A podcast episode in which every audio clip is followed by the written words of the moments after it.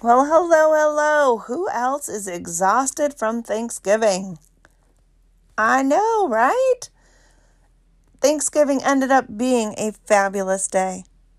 The turkey was moist and delicious. The stuffing was as yummy as always, comma, because my father makes the best stuffing ever, period. Um, hands down, best. That's all I got for you. Um, we got to FaceTime with my daughter. We FaceTimed with family. Um, we vegetated in the living room and watched, um, you know, the parade-ish Thanksgiving tradition.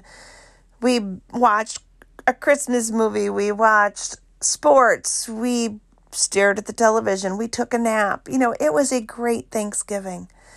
And I made cinnamon rolls and bread the house smelled yummy. We overate. We have leftovers, and life is good. And now it's Friday. It's Black Friday. Guess what? Black Friday has not been the same for a few years, so this is not a COVID downer day. Um, if anything, COVID made the Black Friday sales even better because everything was virtual.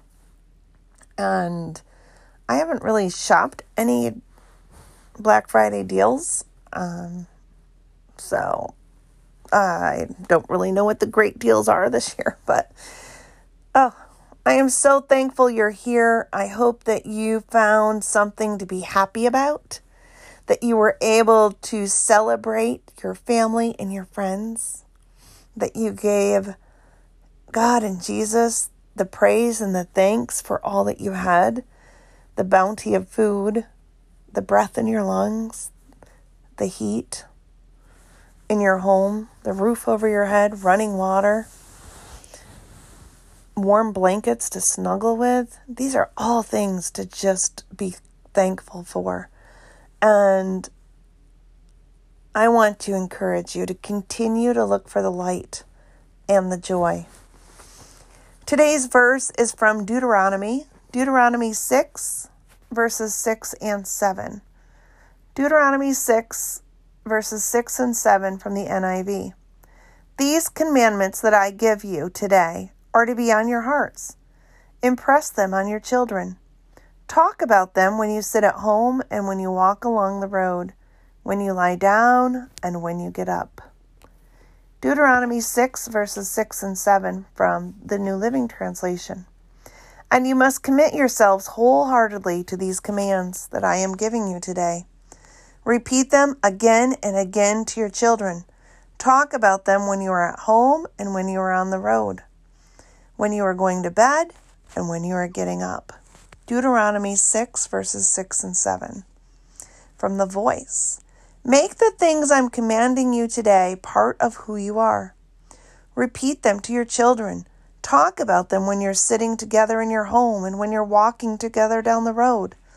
Make them the last thing you talk about before you go to bed and the first thing you talk about the next morning. Deuteronomy 6, verses 6 and 7. So we're talking about family. And these verses are reminding us of where we need to invest our time where is a valuable investment of your time in your children and in your children's children? I, I like the voice. Make them the last thing you talk about before you go to bed and the first thing you talk about in the morning. What if we were to review these commandments, it says. Do you know what those commandments are? And as I thought about this, I'm thinking, you know what? I know them, but I don't necessarily know them in order. So I want to read to you from Deuteronomy 5, verses 6 through, let me look, 21. 6 through 21. These are the commandments that Deuteronomy 6, verses 6 and 7 say. Repeat them to your children. Talk about them when you're sitting together in your home and when you're walking together down the road. Make them the last thing you talk about before you go to bed and the first thing you talk about the next morning. That's Deuteronomy 6 and 6 through 7. But if we go back a chapter to Deuteronomy 5, verses 6 through 21. Deuteronomy 5, verses 6 through 21. The Eternal One speaking to the people of Israel through Moses. I am the Eternal. I am your true God.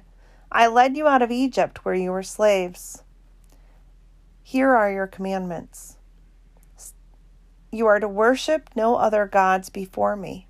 My presence is enough. You are not to make idols of anything in the sky above or on the earth below or down in the sea. You are not to bow down in worship of any images of other gods, for I am the eternal your God. I am jealous for worship, bringing punishment on you and your children to come, even down to your great grandchildren, to whoever hates me.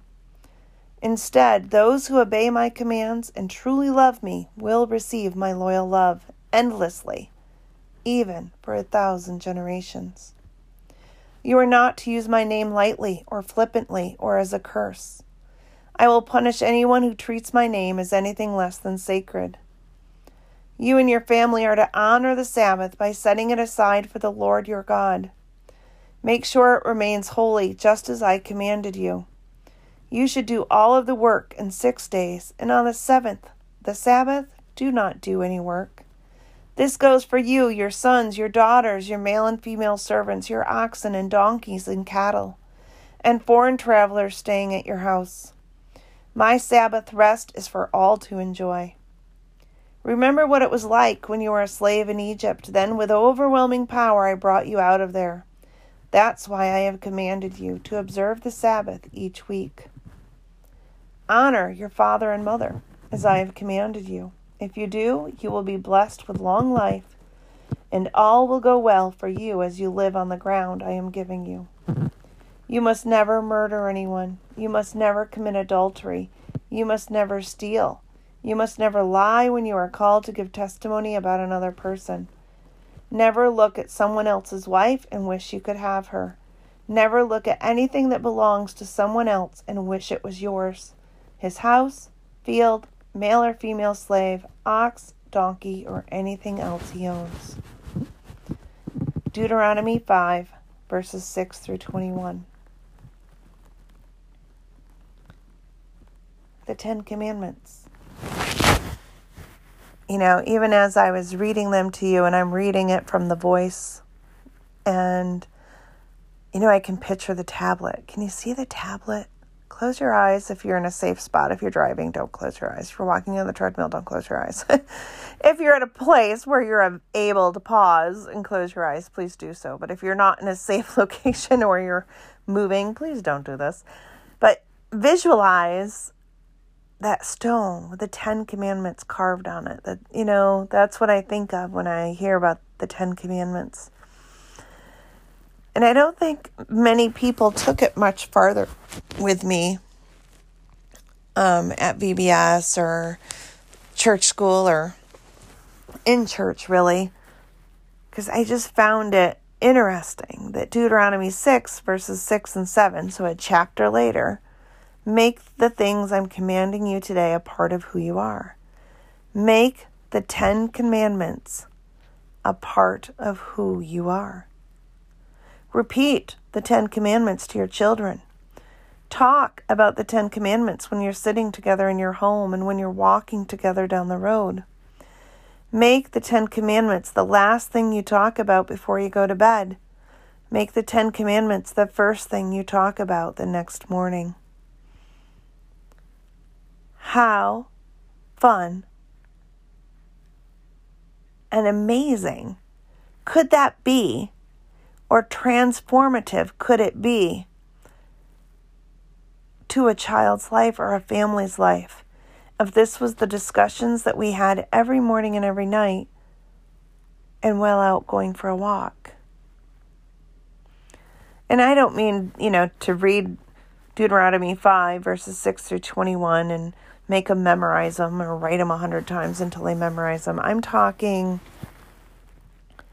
what if, you know, it, they were discussion pieces, right? What if we just said, Oh, did you know that we should only love one God, the true God? Right? And we need to live out what we're saying so that we're not the do as I say, not as I do. And I would rather have my child or children see the Ten Commandments lived out in my life than preach them to them every day, yet never live them out. So these are things that, you know, are exciting and opportunities to truly glorify God. And I am grateful for these verses and having a new way of looking at them today. Have you ever done that? Like you've read these verses before in the Bible, yet you read them this one time and they come across so different and they mean something different? It's just fun. You know, it's fun stuff. Um, the way God works, that you could read something a hundred times and it's has a different meaning or a deeper meaning, a more profound meaning at a certain part of your life. Um, so I'm going to wrap up there. It's short, it's sweet, but it is Friday after Thanksgiving, and most of you are going to be napping, chillaxing, and making memories with your family, and that's what you need to be doing because that's what's important. Spend time with your family. Um, and continue to celebrate and be the light and the joy of Jesus for all that you see. And whatever your circle is, whether it be a physical circle or a virtual circle, be a light. And I hope your Thanksgiving was wonderful and memorable. And I will catch you next week and we're going to take a journey into planning on next week's um, podcast. Thanks for listening. I'm your hostess, Lisa, and you've been listening to One Sister's Journey, Keeping It Real.